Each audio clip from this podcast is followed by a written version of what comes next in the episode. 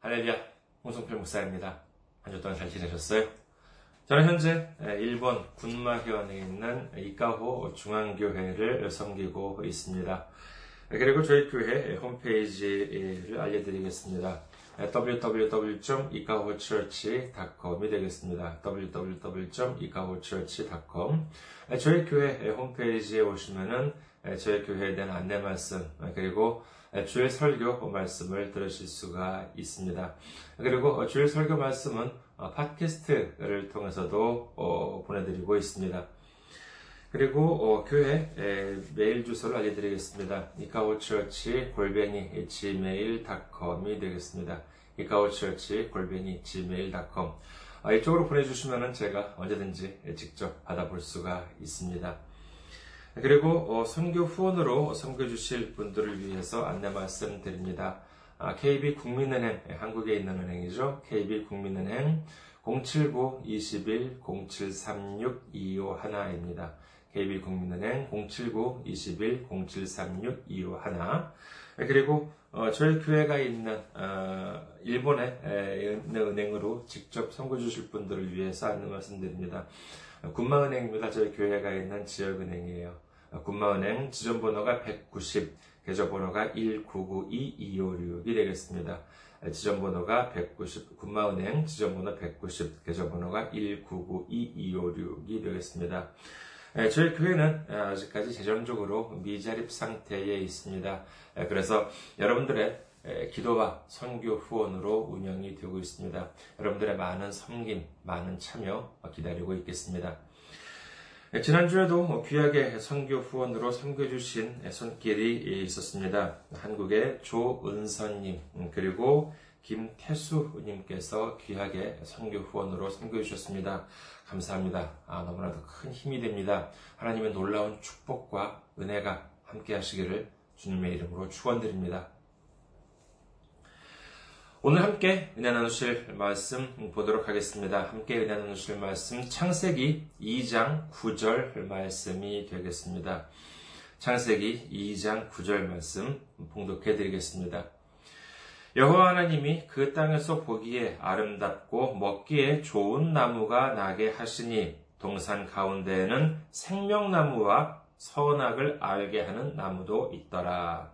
아멘. 할렐루야. 하나님을 사랑하시면 아멘 하시기 바랍니다. 아멘. 오늘 전 여러분과 함께 생명을 차지하는 믿음이라는 제목으로 은혜를 나누고자 합니다. 하나님께서는 천지 만물을 창조하셨습니다. 이 세상에서 하나님께서 만드시지 않은 것은 하나도 없습니다. 모든 것이 하나님의 말씀으로 하나님의 능력으로 창조되었다고 성경은 기록합니다. 그런데 오늘 말씀 다시 한번 보시도록 하겠습니다. 창세기 2장 9절이죠. 여호와 하나님이 그 땅에서 보기에 아름답고 먹기에 좋은 나무가 나게 하시니 동산 가운데에는 생명나무와 선악을 알게 하는 나무도 있더라. 이 선악을 알게 하는 나무에 대해서 하나님께서는 다음과 같이 말씀하십니다. 창세기 2장 16절에서 17절 보면은요. 여호와 하나님이 그 사람에게 명하여 이르시되 동산 각종 나무의 열매는 네가 임의로 먹되 선악을 알게 하는 나무의 열매는 먹지 말라. 네가 먹는 날에는 반드시 죽으리라 하시니라. 이 말씀은 참으로 우리에게 큰 의문을 갖게 합니다. 하나님께서 기껏 사람을 위해서 그 아름다운 동산을 창조하셨는데, 그렇다면 아름답고 먹기 좋은 열매만 나게 하는 나무만 만들어 놓으셨으면 좋았을 것을 왜 굳이 먹으면 안 되는 아니 그냥 안 되는 것이 아니라 먹는 날에는 반드시 죽는 선악을 알게 하는 나무까지 만드셨을까 하는 의문을 안 가질래야 안 가질 수가 없습니다. 그 이유는 아담과 하와가 하나님의 이 엄중한 명령을 어김으로 인하여 그들은 타락하게 되고 결국 우리까지도 이렇게 죄 속에서 허덕이게 되고 말았기 때문입니다. 만약에 아담과 하와가 하나님의 명을 어기는 일이 없었다면 우리는 아무런 근심, 걱정 없는 낙원에서 하나님을 찬양하며 즐거운 마음으로 살아갈 수 있었을 텐데 말이지요. 이 세상을 살아가면서 근, 근심, 걱정에 직면할 때마다, 아이, 참, 왜 그, 아담과 하와는 그런 바보 같은 짓을 저질러 가지고는 우리까지도 이렇게 고생을 해야 하나 하는 생각을 버릴 수가 없는 것이 바로 이 때문입니다. 이런 생각을 하면서도 또 이제 한편으로는 그래 그것보다도 아, 하나님이 괜히 쓸데없는 것을 만들어 놓으셔서 아담과 하와가 죄를 짓게 된 건 아닌가? 만약에 하나님께서 그런 나무를 만들어 놓지 않으셨다면 아담과 하와가 그런 죄를 지을 일도 없었을 것이요. 우리도 이처럼 고생을 하면서 살아갈 일도 없지 않았을까. 이런 생각 아마도 저만 해본 것은 아닐 것입니다. 그렇다면 다시 처음 의문으로, 의문으로 돌아가 보겠습니다. 왜 하나님께서는 그런 선악을 알게 하는 나무, 절대 먹어서는 안 되는 나무를 만들어 놓으셨을까요? 천지를 창조하고 난 다음에 시간이 좀 남았어요? 아니면은 애들을 다 만들고 난 다음 아직 재료가 좀 남아서 그냥 버리기엔 아까워서 그런 끔찍한 나무를 만들어 놓으신 것일까요? 저는 예전에 이런 생각을 해 보았습니다. 선악을 알게 하는 나무. 이거는 하나님께서 마련해 놓으신 덫이다. 하나님께서 이런 덫을 설치해 놓으시고, 만에 하나라도 아담과 하와가 명을 어기고 이 열매를 따먹는 날에는 저주를 내리기 위해서 마련해 놓은 것이라고 생각했습니다. 이 주장, 여러분께서는 어떻게 생각하십니까? 처음에는 이 주장에 문제가 전혀 없을 것 같이 보였습니다. 그렇잖아요. 이 나무는 마귀가 심어 놓은 것이 아니에요. 하나님께서 친히 심어 놓으신 것입니다. 우연히 생긴 것도 아니에요. 하나님께서는 분명히 이 나무에 대해서 아담에게 경고를 하실 정도로 이 나무에 대해서는 큰 의미를 두고 계셨습니다. 그렇다면 이 나무는 아담과 하와를 위한 덫, 아담과 하와가 하나님의 명을 어길 수 있도록 만들어 놓으신 덫이라고 이해하는데 전혀 부자연스러운 점이 없는 것처럼 보였습니다. 그런데 말이죠. 하나님은 어떤 하나님이요? 예, 사랑의 하나님입니다. 하나님은 어제나 오늘이나 영원토록 동일한 하나님이십니다. 믿으시면 아멘 하시기 바랍니다. 그런 하나님이 그와 같은 사랑의 하나님이 아담과 하와를 위해 덫을 놓으셨다. 여러분도 잘 아시겠지만 덫이라고 하는 것이 무엇입니까?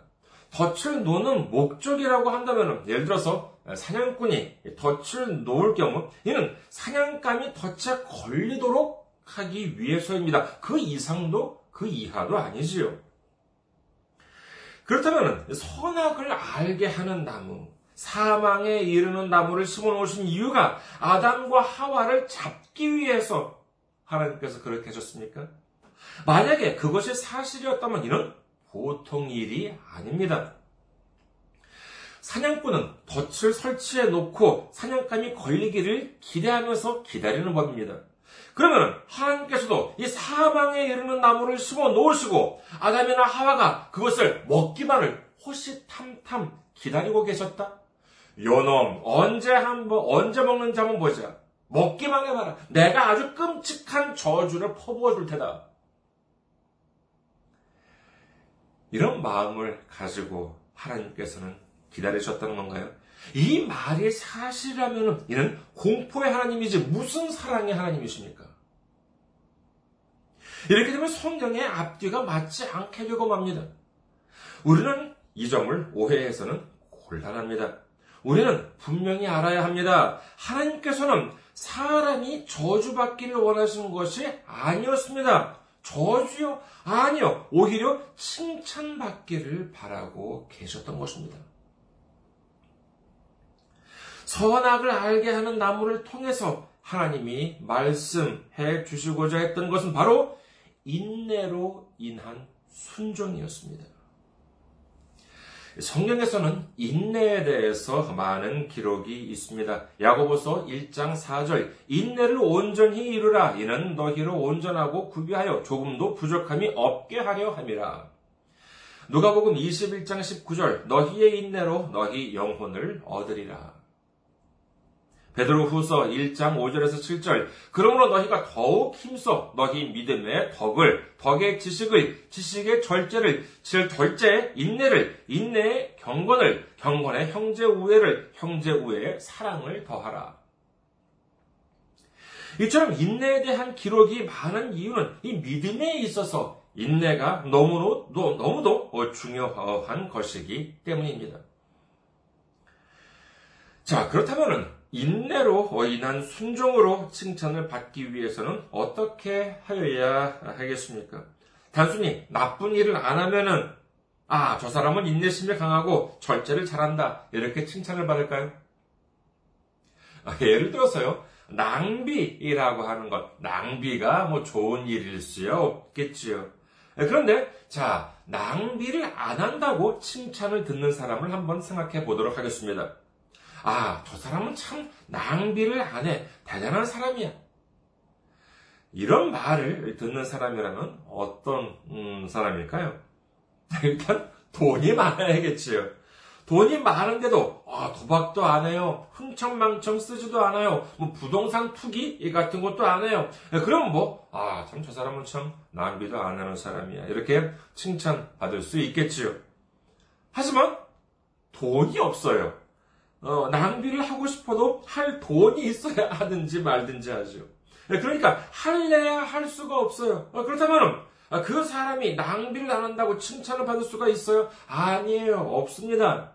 자기가 원해서 안 하는 게 아니라 하려고 해도 할 수가 없어서 못 하는 것이니 칭찬을 받을 만한 일이 아니지요. 또는 어, 생활이 대단히 건전한 사람을 한번 생각해 보겠습니다.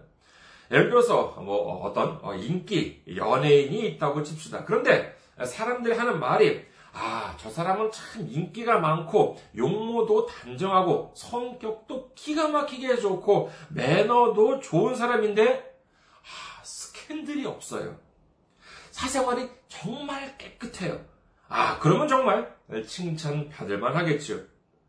그런데 또 어떤 사람은 인기도 없고 실력도 없고 그리고 맨날 뭐 입고 다니는 건 구질구질하고 잘 씻지도 않아요. 거기다가 성격은 아주 안 좋기로 유명합니다. 그런데 이 사람이 스캔들이 없어요. 그러면은 이것이 칭찬 받을 일이 있겠습니까? 아니에요. 없습니다. 이처럼 나쁜 일을 안 한다 하더라도 할래야 할 수 없을 때 나쁜 일을 안 한다고 칭찬을 받지는 못합니다. 오히려 이 나쁜 일을 충분히 할 수 있음에도 불구하고 하지 않는 경우에 칭찬을 받을 수 있다고 할 수 있겠지요. 이 나쁜 일이라고 하는 것이 무엇이겠습니까? 그렇습니다. 쉽게 말하자면 바로 유혹입니다. 이 선악을 알게 하는 나무에 대한 간략한 특징을 살펴보면요. 두 가지를 들 수 있을 것입니다. 첫째는 하나님께서 이 열매를 따먹는 것을 하나님은 분명히 금하셨다는 점이요. 둘째는 아담과 하와는 언제든지 마음만 먹으면 어렵지 않게 따먹을 수 있는 곳에 있었다라고 하는 점입니다. 첫 번째에 대해서는 명확하지요. 분명히 하나님은 따먹는 것을 금하셨습니다. 먹는 날에는 반드시 죽으리라 라고 말씀하셨습니다. 두 번째에 대해서는 창세기 3장 6절을 봅니다. 창세기 3장 6절. 여자가 그 나무를 본즉 먹음직도 하고 보암직도 하고 지혜롭게 할 만큼 탐스럽기도 한 나무인지라. 여자가 그 열매를 따먹고 자기와 함께 있는 남편에게도 주매 그도 먹은지라. 선악을 알게 하는 나무 열매를 먼저 따먹은 것은 하와였습니다. 그런데 이를 따먹기 위해서 무슨 뭐 절벽을 아주 뭐 힘겹게 올라갔다거나 어디를 뭐 위험을 무릅쓰고 깊은 곳으로 내려갔다거나 하는 구절이 없어요. 여자인 하와에게 있어서도 그냥 손을 뻗어서 이렇게 따먹을 수 있을 정도로 가까운 곳에 있었다는 것을 성경은 말해주고 있는 것입니다. 그리고는 자기만 먹은 것이 아니라 사이좋게 남편한테도 주었더니 좋다고 도 아담은 낼름 받아먹었다는 것이지요. 아예 따먹을래야 따먹을 수 없었더라면 이를 먹지 않는다고 칭찬받을 수는 없을 것입니다. 오히려 언제든지 따먹을 수 있음에도 불구하고 인내하기 때문에 칭찬을 받을 수 있었던 것입니다. 그렇다면 뭐 어떻게 해야 했습니까? 어떻게 해야 칭찬을 받고 축복을 받을 수 있었겠습니까? 간단합니다. 먹지 말라고 한 열매를 안 따먹으면 됩니다. 쉽죠? 그래 사실 이게 그리 쉽지만은 않은 것 같습니다. 오늘 말씀을 다시 한번 재차 살펴보겠습니다. 창세기 2장 9절. 여호와 하나님이 그 땅에서 보기에 아름답고 먹기에 좋은 나무가 나게 하시니 동산 가운데에는 생명나무와 선악을 알게 하는 나무도 있더라. 이 말씀은 참 읽으면 읽을수록 심오합니다. 선악을 알게 하는 나무를 하나님께서 보시기에 아름답고 먹기 좋은 나무가 나게 하신 에덴 동산에 어디에 두셨다고요? 예, 동산 정중앙 가운데에 심어 놓으셨습니다. 그리고 거기에는 생명나무도 있었다고 성경 기록합니다. 정중앙에 있었다고 한다면 에덴 어디에 있었어도 항상 눈으로 볼 수 있었을 것입니다. 그 아름다운 에덴 동산에는 나무가 몇 그루나 있었을까요? 한뭐 대여섯 그루밖에 없었을까요? 창세기 1장에 적힌 천지 창조 과정을 보면 하늘을 나는 새들, 땅에 움직이는 짐승들, 바다 물고기들이 모두 서식할 정도로 천지를 이미 다 만들어 놓으시고 그 중에서도 특별히 아름다운 땅에 에덴을 창설하셨던 것입니다. 아마도 수천 수만의 아름다운 나무들로 가득 찬 곳이었을 것입니다. 거기에 나는 모든 나무 열매들은 다 먹어도 좋아. 하지만 에덴 가운데 있는 딱 한 그룹, 거기에 난 열매만 먹지 마. 그야말로 이런 몇천 분의 일, 몇만 분의 일입니다. 이것만 안 먹는다면, 인내함으로 순종한다면 내 명령을 온전히 지킨 것으로 쳐줄게. 그리고 하나님께서 내리시는 명령에는 반드시 상이 있습니다. 이 하나님의 명령을 지킴으로 말미암아 얻는 것이 무엇이었겠습니까? 그렇습니다. 이 세상 모두였습니다. 그리고 어디 그뿐인가요? 사망이 없고 애통도 없고 아픔도 없고 영원히 이어지는 기쁨으로 충만한 삶. 하나님의 사랑과 은혜와 축복으로 넘치는 삶을 얻을 수 있었을 것입니다. 하지만 사람이 그와 같은 엄청난 축복을 받는 꼴을 누가 못 봅니까? 그렇습니다. 마귀 사탄들이 가만히 있을 리가 없습니다. 마귀 사탄은 우리가 받을 축복이 있다면 이를 무슨 수를 써서라도 가로채려고 안간힘을 씁니다. 온 힘을 다해서 공격하는 것이지요. 그 공격 방법이 무엇이었겠습니까? 그렇습니다. 예나 지금이나 그 공격 방법은 하나도 안 바뀌었습니다. 그대로입니다. 그 이름은 바로 아까 말씀드린 유혹입니다. 머리도 좋다는 이 마귀 사탄이 왜 공격 방법을 안 바꾸겠습니까? 이유는 간단하지요. 이것만으로 충분하기 때문에 이 유혹이라는 무기만으로 충분하기 때문인 것입니다. 이 유혹이라는 이름의 무기를 이용하여 마귀 사탄은 지금까지 얼마나 많은 사람들을 넘어뜨려 왔는지 모릅니다. 이 최초의 공격도 역시 유혹이었습니다. 마귀가 하와를 유혹합니다. 창세기 3장 5절. 너희가 그것을 먹는 날에는 너희 눈이 밝아져 하나님과 같이 되어 선악을 알 줄 하나님이 아심이니라. 정말 우리가 생각하면 말도 안 되는 이, 이 한마디에 하와는 그냥 넘어가고 말았던 것입니다. 여러분께서는 유혹을 느끼, 느껴본 일이 있으십니까? 저는 지금도 기억이 납니다. 지금으로부터 한 10년, 아니, 10년 더 됐을 겁니다. 한 20년 가까이 되는 것으로 기억합니다만은, 옛날에 제가 어떤 사람 집을 방문한 적이 있었습니다. 그 사람은 돈도 많은 부자였지요. 그런데 그 사람 집에 갔더니 거실에, 그 사람 집의 거실에 어떤 물건이 이렇게 놓여 있었습니다. 글쎄요, 저는 평소에 뭐 일반적으로 물건이나 뭐 옷이나 자동차 같은 것에 대한 욕심이나 애착 같은 것은 없는 편이라고 생각을 했었는데, 거기에 딱 그 물건이, 예, 아니 뭐 구체적으로 뭐 뭐라고는 그게 뭐였는지는 자세히 말씀드리지는 않겠습니다만은, 아무튼 그 중에서도 제가 딱 갖고 싶어 하는 그 모델이 거기 놓여 있었습니다. 그렇다고 뭐 장식해 놓은 것도 아니고 그냥 거실 테이블 위에 덩그러니 놓여 있었을 뿐이었습니다. 그런데 또 마침 또 거실 조명이 또 이제 또 잘 사는 집이었으니까 거실 조명이 이렇게 막 있는데 그것이 오묘하게 비쳤어요. 참 이쁘게 참 예쁘게 보였습니다. 손으로 뻗으면 어렵지 않게 잡을 수 있습니다. 마음만 먹으면 당장이라도 내 주머니 속에 집어 넣을 수도 있는 크기였지요. 바로 그때 기다렸다는 듯이 마귀는 속삭입니다. 야, 지금 아무도 안 보고 있어. 저거 빨리 주머니에 넣어버려. 그럼 믿게 될 수 있어. 여러분, 그것을 내 주머니에 넣으면 내 것이 될 수 있다. 사실인가요? 아닙니다. 절대로 될 수 없습니다. 내 것이 되기는커녕 내가 가지고 있던 모든 것도 송두리째 빼앗기게 될지도 모르는 노릇입니다. 이런 유혹 유치하다고 생각되십니까? 아니에요. 얼마든지 있습니다. 요즘 뉴스에 보면 어떻습니까? 정말 끔찍한 사건들이 어쩌면 그렇게도 연일 이어지는지 모릅니다. 여러분 주위에 혹시 미운 사람이 있습니까? 마귀가 속삭입니다. 저 인간만 없으면 너는 행복해질 수 있어. 너는 평안해질 수 있어. 없애버려. 하지만 그 끔찍한 공포의 속삭임에 넘어간 사람들의 결말이 어떻습니까?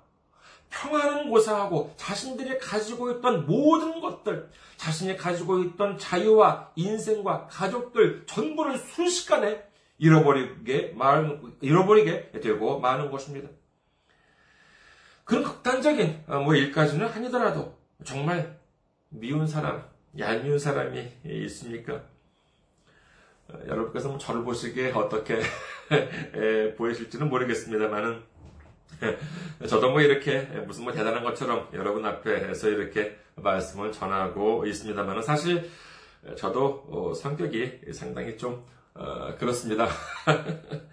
예, 지금까지 되돌아보면은 예, 사람들에게 예, 상처도 많이 받기도 했지만 또한 알게 모르게 사람들에게 이렇게 상처를 많이 주기도 하고 그랬던 것 같습니다.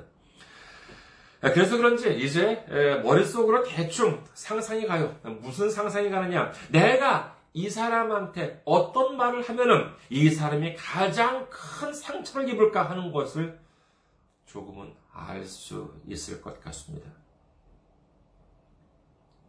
내가 그 사람한테 마음의 상처를 입히면 내가 통쾌할 것 같아요. 아주 속이 시원해질 것 같습니다. 그래서 상처를 입히는 것이지요. 그래서 해코지를 하는 것입니다. 하지만 그것이 무엇이겠습니까? 그렇습니다. 그것 또한 유혹인 것입니다. 상처를 입혀보십시오. 해코지를 해보십시오. 통쾌하고 속이 시원해지기는 커녕 상대방한테 나에 대한 증오가 싹 틉니다. 복수심이 생기기도 합니다. 오히려 더욱 끔찍한 일이 일어나게 될지도 모르는 것입니다. 이것이 바로 마귀 사탄의 수법인 것입니다. 이것이 바로 마귀가 노리고 있는 것인 것입니다.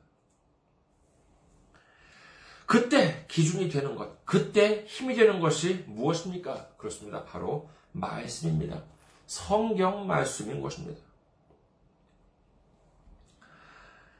답답하십니까? 화가 나십니까? 또는 욕심이 나십니까?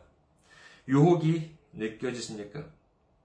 어딘가에서 마귀의 속삭임이 들려오십니까? 우리는 이때 말씀을 떠올려야 합니다. 로마서 8장 6절. 육신의 생각은 사망이요, 영의 생각은 생명의 평안이니라. 아멘. 여러분, 우리는 기억해야 합니다. 우리 앞에 놓인 선택지는 대부분의 경우 많지 않습니다. 단 두 가지일 경우가 허다합니다. 육신적인 방법, 세상적인 방법을 택하면 금방 내 뜻을 이룰 수 있을 것 같이 느껴질 때가 있습니다. 하나님 말씀을 따르는 것보다 육신의 방법, 세상적인 방법을 택하는 것이 훨씬 빠르고 확실한 것처럼 느껴질 때가 있습니다. 하지만 그것은 유혹입니다.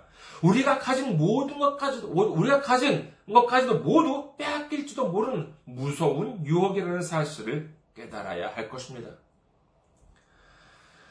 말씀을 정리하겠습니다. 우리 눈앞에 두 나무가 있습니다. 하나는 생명의 나무요. 또 하나는 사망의 나무입니다. 생명의 나무는 영의 생각이요. 사망의 나무는 육신의 생각입니다. 우리 모두 육신의 생각을 버리고 사망의 나무로 향하는 유혹을 뿌리치고 영의 생각, 생명의 나무를 택함으로 말미암아 주님께서 허락하신 생명을 차지하고 주님께서 부어주시는 기쁨과 축복을 모두 받는 우리 모두가 되시기를 주님의 이름으로 축원합니다. 감사합니다. 항상 승리하시고 건강한 모습으로 다음 주에 뵙겠습니다.